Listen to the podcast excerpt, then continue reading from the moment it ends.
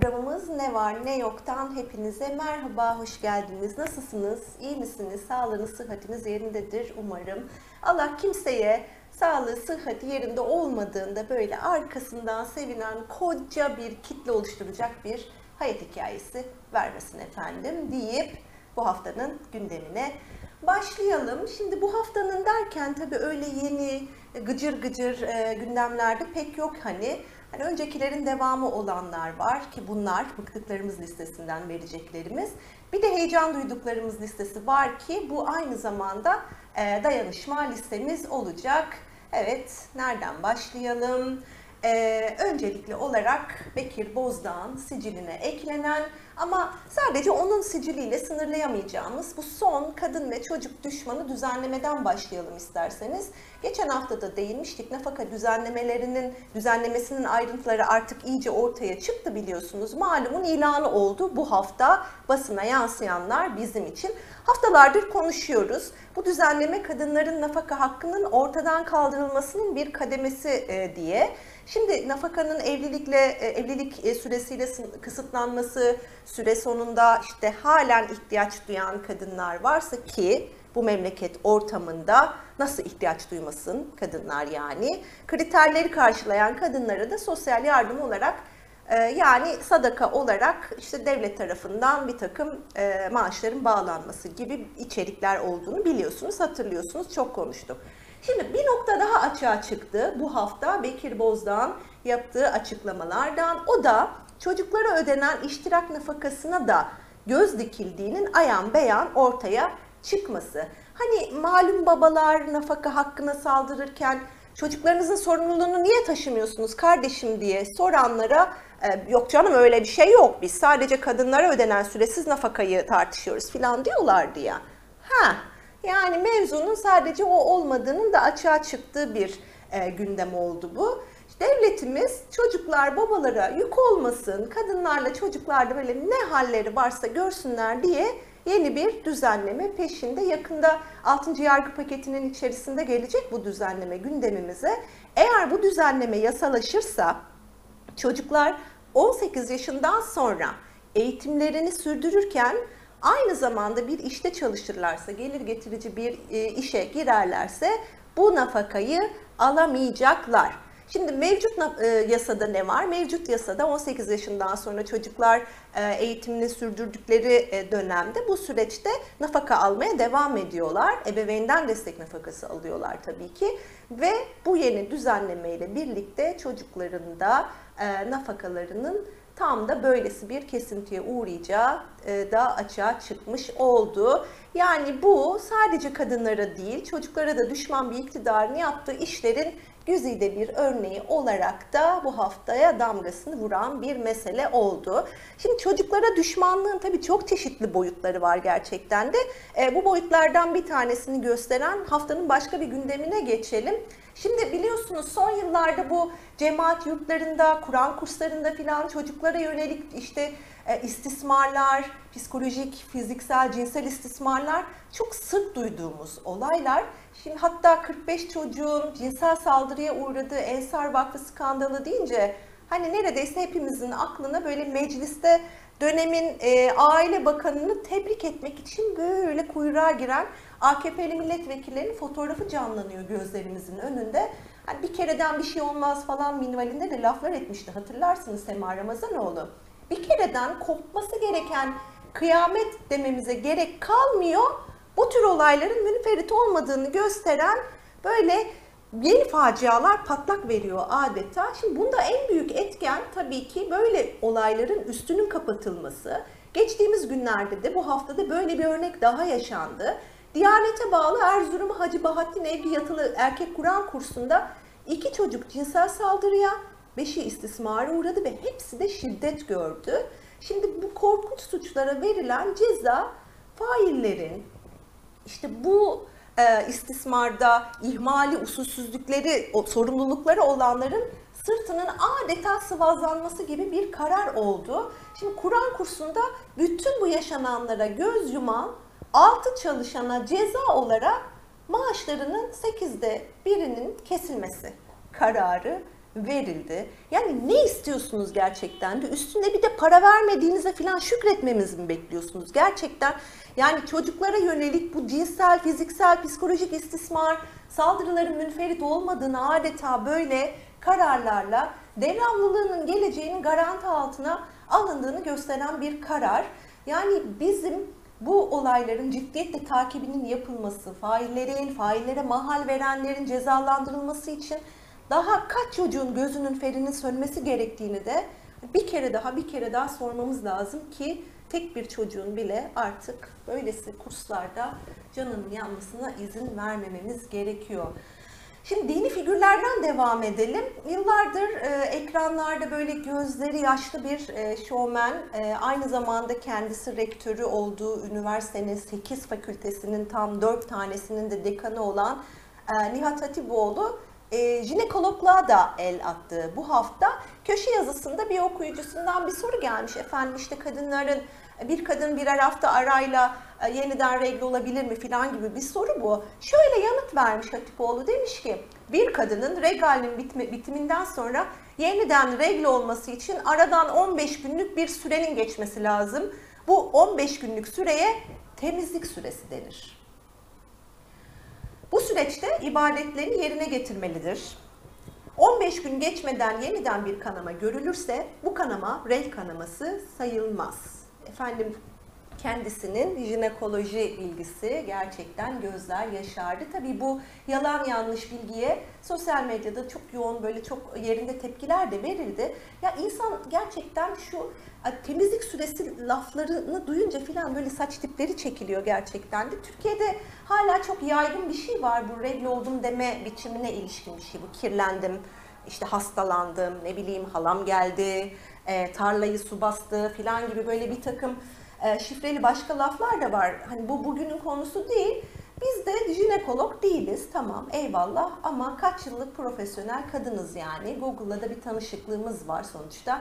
Adet döngüsünün yaygın aralığını size söyleyelim. Elbette ki siz de bunu biliyorsunuz. Adet döngüsü biliyorsunuz 21 ile 35 günde bir falan gerçekleşiyor. Ortalama da 28 gün e, deniyor genelde. Tabii kadından kadına değişiyor e, bu durum. Düzenli regl olan biriyseniz iki döngü arasında 15 gün olması demek bu. Yani kanamanın neredeyse iki hafta sürmesi demek. Şimdi böyle bir durumdaysanız jinekoloğa görünmeniz gerekiyor. Bakmayın siz böyle e, e, hatiplerin, e, gözü yaşlı hatiplerin jinekologluk yapmasına. Siz her şey yolunda olsa da düzenli muayenenizi aksatmamaya çalışın. Bize kirli diyen, temizlik süresi öngörenlerin de söylediklerinize kulak tıkayın efendim. Şimdi bir haber de bu hafta yine tabii ki hiç gündemimizden düşmeyen kadın cinayetlerine ilişkin Kadın ve çocuklara yönelik suçlarda sorumlulara karşı anlayışta hiçbir kusur etmeyen yetkili makamlar örneğine e, en sık rastladığımız alanlardan bir tanesi biliyorsunuz kadın cinayetleri ve kadın cinayetleri davaları. Şimdi bu hafta öyle bir e, karar verildi ki gerçekten Şimdi okuyacağım. E, arayı o boşluğu siz doldurun efendim. 14 Ağustos 2020'de Yozgat'ta 37 yaşındaki Mustafa Yüksel 21 yaşındaki eşi Halime'yi 3 yaşındaki kızlarının gözü önünde tabancayla öldürmüştü. Karar çıktı e, bu davada. Mahkeme heyeti sana önce eşe karşı kasten öldürme suçundan ağırlaştırılmış müebbet hapis cezası verdi. Ardından haksız tahrik olduğu gerekçesiyle bir de üstüne cezanın sanığın geleceği üzerindeki olası etkisi değerlendirilerek düşürdü de düşürdü ve 16 yıla indirdi. Bakın tekrar ediyorum. Sanığın geleceği üzerindeki olası etkisi.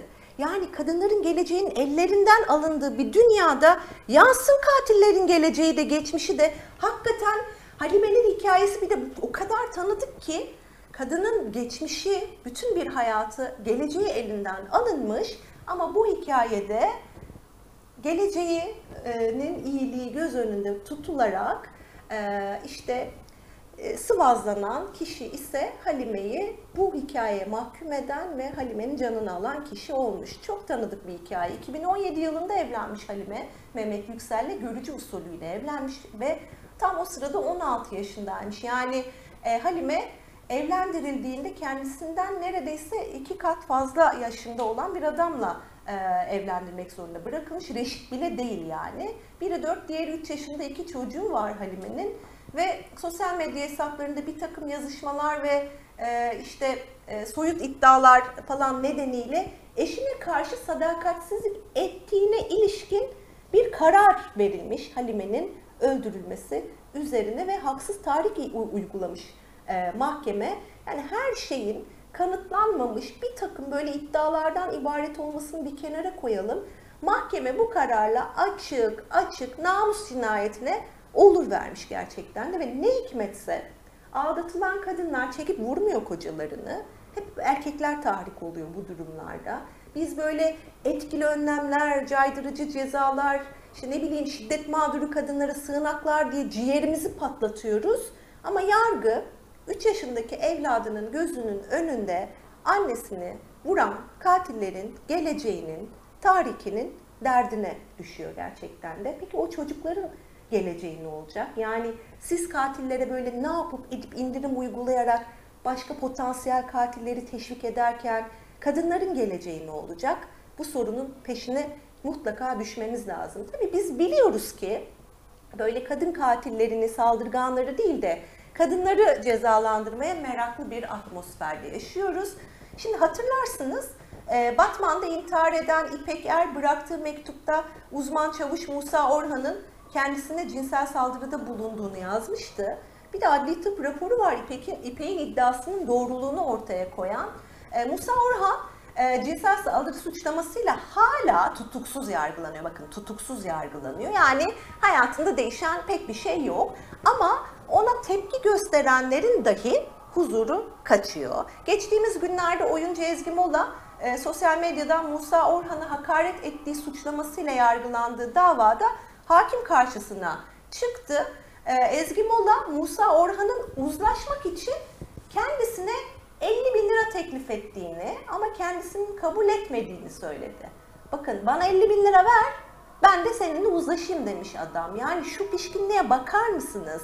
Utanmadan bir de yargılandığı suçtan gelir elde etmeye çalışıyor adam. Şimdi avukatının iddiaları da böyle seç beğen al garibetlerden, gerçeklerden. İşte yok efendim Ezgi Mola bu tweet üstüne bir linç kampanyası başlatmış da işte böyle takipçi sayısı artmış da ticari gelir elde etmiş de falan filan. Yani herhalde bu 50 bin lirayı da bunun karşılığı görüp uzlaşma için teklif etmiş. Yani bu mevzu bu kadar pespaye olmasaydı eğer hani İpek'in de böyle acı hatırası hala içimizde olmasaydı suratlarına suratlarına hüykürerek gülünecek iddialar bunlar ama yani öyle olmuyor mevzu. Vallahi biz bunları duydukça böyle 7-24 sokaklarda saç baş e, yolarak bağıra çağrı nasıl koşmuyoruz? İnsan gerçekten hayret ediyor.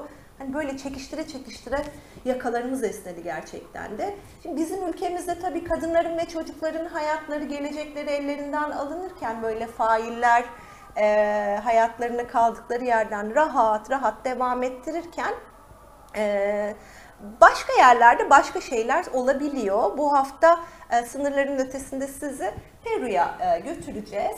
Dünyanın pek çok yerinde aslında bu Türkiye'de yaşadığımız gibi bir hal var gerçekten. Yani e, faillerin hayatında arada bir mahkemeye gidip gelmek dışında pek bir şey e, değişmiyor ama faillerin suçlarının bedelinin öde, e, öden ödetildiği bazı münferit e, örnekler de var. Onlar da kendiliğinden olmuyor yani varsa yoksa mücadele. Peru Başbakanı Hector Valer eşine ve kızına şiddet uyguladığı ortaya çıkınca göreve geldikten 4 gün sonra istifa etmek zorunda kaldı. Basında çıktı bu. Valer'in eşi ve e, kızının polis şikayetleri yayınlandı e, Peru basınında ve kadın hakları örgütleri bunun üzerine Valer'in atanmasını protesto ettiler ve 3 bakan da e, kadınların protestolarından da güç alarak Valer'in istifasını istedi ve göreve geldikten 4 gün sonra istifa etmek durumunda kaldı. Şimdi bu kişi ilginç de bir kişi aslında. Kendisi Peru'da örneğin okullarda cinsellik eğitimi verilmesine karşı çıkan biri cinsiyetçi söylemlerle dolu böyle bir geçmişi var. Muhafazakar bir politikacı. Yani şu çok sinir bozucu değil mi gerçekten de? Yani bu adam ve başka bir sürü fail eylemleri ortaya çıkana kadar zerrece utanmıyorlar. Böyle yüksek makamlara e, tırmanmaya, seçilmeye, hayatlarını diledikleri gibi yaşamaya falan devam ediyorlar. Hani suçlar ortaya çıkınca da tabii böyle e, bedel ödeyenlerin sayısı, e, sayısı da çok da fazla değil gerçekten de. Bu gerçekten çok sinir bozucu. Şimdi bakın bugün yalnızca bugün dört tane kadına yönelik ve çocuğa yönelik işte istismar, şiddet, cinayet filan içeren haber paylaştık. Yalnızca Peru'da bu hak ettiği karşılığı bulmuş. Şimdi bu adamlar evdeki eşine, çocuğuna şiddet uyguluyor. Öğretmeni olduğu ufacık çocuklara cinsel saldırıda bulunuyor. Gencecik bir kıza cinsel saldırıda bulunup intiharına yol açıyor.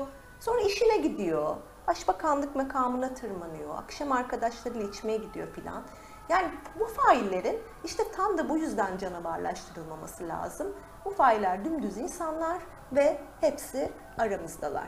Şimdi faillerin korunup şiddete karşı ses çıkaranın cezalandırıldığı güzide ülkemizde bu hafta bir gelişme daha yaşandı. Ekmek ve Gül olarak biz bu konuyu en başından beri çok yakından takip ettik.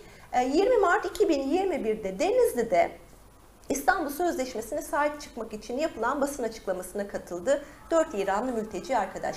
Leyla Faraji, Zeynep Sahafi, Esmail Fattahi ve eyleme katılmayan Muhammed Kermani 5 Nisan'da gözaltına alındılar bu eyleme katıldıkları için ve suçlamada kamu düzenini bozma suçlaması ve sınır dışı kararı verildi haklarında. Sınır dışı kararının arkasından da Aydın geri gönderme merkezine gönderildiler korkunç koşullar altında. Şimdi İranlı mülteciler bu geri gönderme kararının geri çekilmesi için e, bir dava açmışlardı Denizli İdare Mahkemesi'ne. Denizli İdare Mahkemesi bu eyleme katılan mültecilerin itirazlarını gayet hukuksuz bir biçimde reddetmiş durumda. Şimdi ne görüyoruz biz bu red kararında? Bir kere anayasada yer alan düşünce ve ifade hürriyeti, uluslararası sözleşmeler tümüyle çöp bu karara göre. Keyfiyet hukuktan üstün bu karara göre. Bu karara göre örneğin o basın açıklamasına katılmadığını söyleyen mülteci defalarca defalarca resmi makamlarda bunu ifade etmesine rağmen onun itirazı böyle kopyala yapıştır kararlarla reddedilmiş durumda. Şimdi ne görüyoruz biz bu kararla? Biz bu kararla aynı zamanda apaçık bir biçimde tek adam yönetiminin, rejiminin mültecilere reva gördüğü hukuksuzluğun, keyfiyet yönetiminin ne olduğunu görüyoruz. Şimdi çok dikkat çekici. Belki arkadaşlarım tekrar ekrana getirirler mülteci e, e, eyleme katılan mültecilerin görüntülerini. O basın açıklamasında bir döviz taşıyorlar. O dövizde yazıyor, şunu yazıyor. Diyor ki İran İslam rejimine hayır.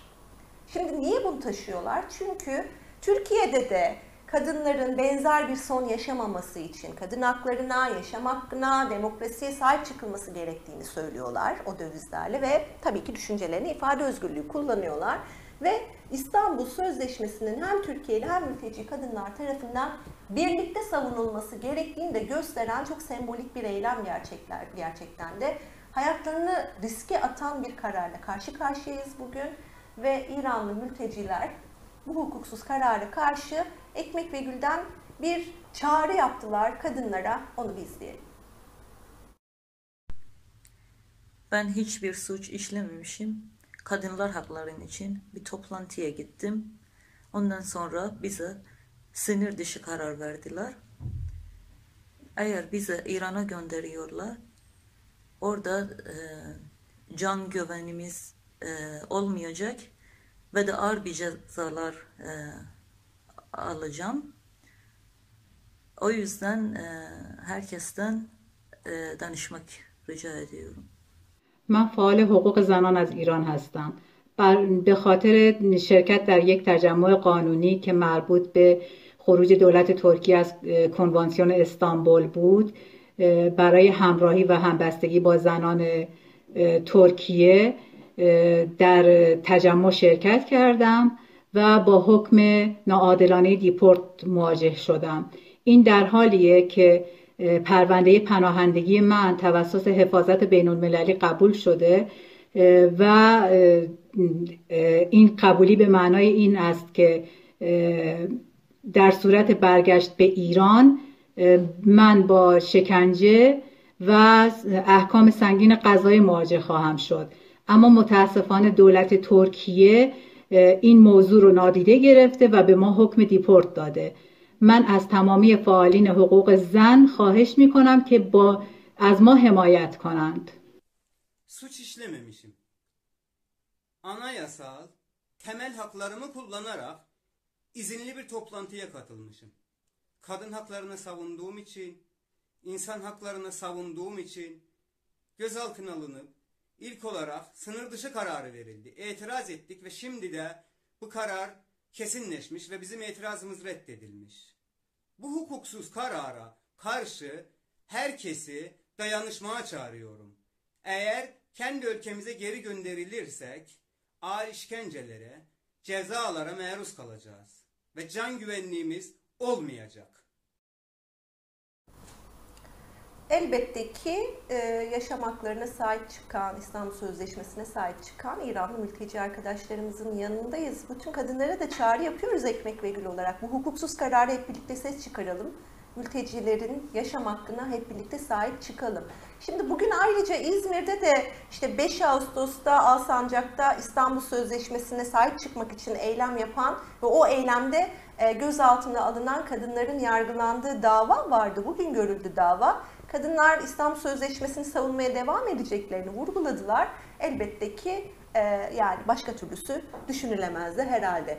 Gelelim sahip çıkmamız, çıkardıkları sesi büyütmemiz, işte o sese ortak olmamız gereken bir başka mücadeleye. Biliyorsunuz 2022 böyle pek çok farklı sektörde e, insanca yaşanacak ücret, örgütlenme, sendikalaşma hakkı, sefalet zamlarına karşı hani böyle gerçek enflasyonu dikkate alan zamlar için e, işçilerin direnişleriyle başladı. Özellikle son hafta e, çorak fabrikalarında yaşanan direnişlerde kadınların öncülüğü de çok dikkat çekici gerçekten de. Ayrıca e, biz bugün Migros e, depoda ve Farplus'ta da e, yaşanan direnişlere dikkat çekmek istiyoruz. Çünkü bu iki yerde de olduğu gibi kadınlar siz nasılsa ek gelir getirenlersiniz denilerek e, onlar üzerinden yapılan aşağılanmaya, ayrımcılığa, hatta şiddete karşı da taleplerini de içeren bir mücadele sürdürüyorlar. Bütün bu insanca yaşam koşulları e, taleplerinin yanı sıra.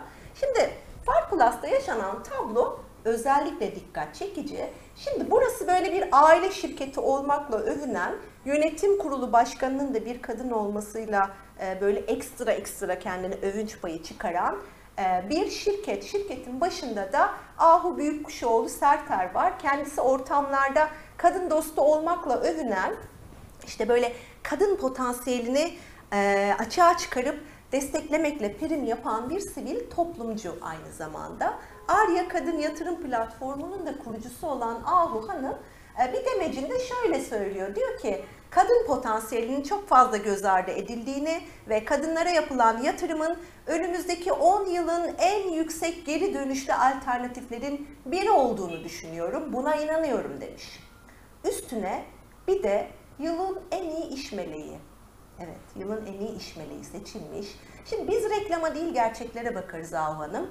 Farklas işçileri bu hafta Ekmek ve Gül'e anlattılar. Dediler ki biz bu iş yerinde tuvalete bile gidemiyorduk. Altına yapan arkadaşlarımız vardı.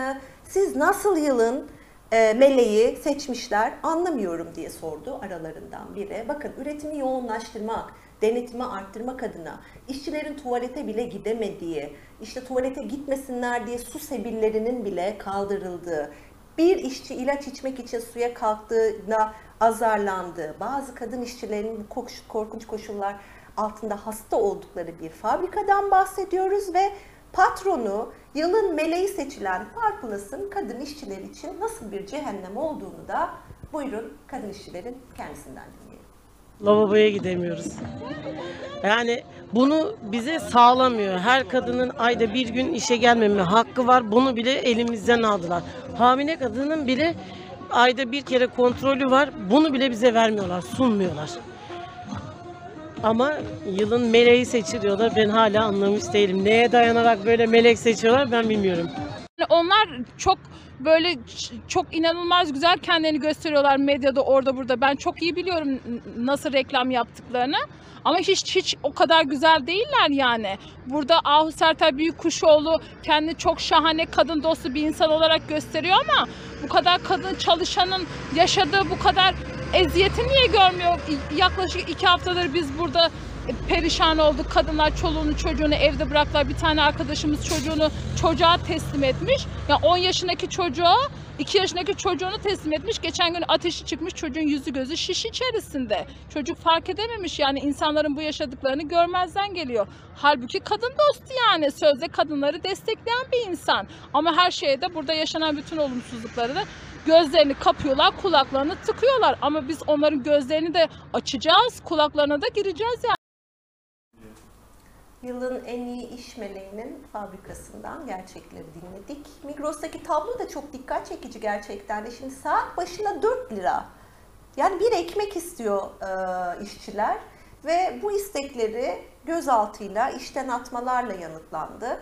Ve e, bu depo işçileri e, demokrasi havarisi, kadın dostu, eşitlikçi filan söylemleriyle sıkça karşımıza çıkan e, Tuncay Özilhan'ın gerçek yüzünü de tüm ülkeye adeta ifşa ediyorlar. Şimdi e, Patron Farklıs'ın e, patronu Ahu Hanım kadınların önümüzdeki 10 yılın en yüksek geri dönüşlü alternatifi olduğunu söylerken herhalde çalıştırdığı kadın işçilere geri dönüşüme gönderilecek çöp muamelesi yapıyor. Tuncay Özilhan da e, çalıştırdığı kadınlara, depoda çalıştırdığı, korkunç koşullarda çalıştırdığı kadınlara işte böyle harcanınca, tükenince falan nasılsa yerine başkasının konulabileceği bir nesne gözüyle bakıyor adeta. Şimdi biz bu kadın patronların, kadın dostunu gerçekten çok iyi biliriz. Bunların e, kadınları, kadın işçileri daha ucuza, daha korkunç koşullarda sömürmenin reklam jeneriği olduğunu da biz çok deneyimledik yani. Asıl olan hayatlarına çöp muamelesi yapılan kadınların dostluğu, dayanışması. Bunu da çok iyi biliyoruz. Aslında bunu övmek için kolları sıvamanın tam vakti. Bu bir çağrımızda Far Plus'ta, Migros'ta direnen kadın işçilere destek olma çağrısı olsun. Haftanın şarkısını da tam da bunu ortaya koyan çok güzel bir çalışmadan seçtik efendim. Dina Ensemble'dan gelecek şarkımız. İranlı kadınların mücadele ve direniş şarkısını Türkçeleştirmişler kendileri ve yeniden yorumlamışlar. Şöyle e, sunuyor onlar bu şarkıyı. Diyorlar ki İranlı kız kardeşlerimizin sesini duyduğumuzda o sese kendi sözümüzü katıp birlikte çoğalmak için söyledik bu şarkıyı diyorlar. Ve ekliyorlar dünyanın tüm kadınlarına dayanışma ve direniş ruhuyla armağan olsun. Ne diyor şarkı biliyor musunuz? Bir araya geldiğinde, el ele gelip, el ele verip yürüdüğünde, susmayıp söylediğinde yaşayacağız. Başka bir hür dünya kurmak, eşit hem de özgür olmak, utanmamak, hiç korkmamak, yaşasın dayanışmak. Biz de bu sözlerle tamamlıyoruz ne var ne yoku. Önümüzdeki hafta görüşeceğiz. Hoşçakalın.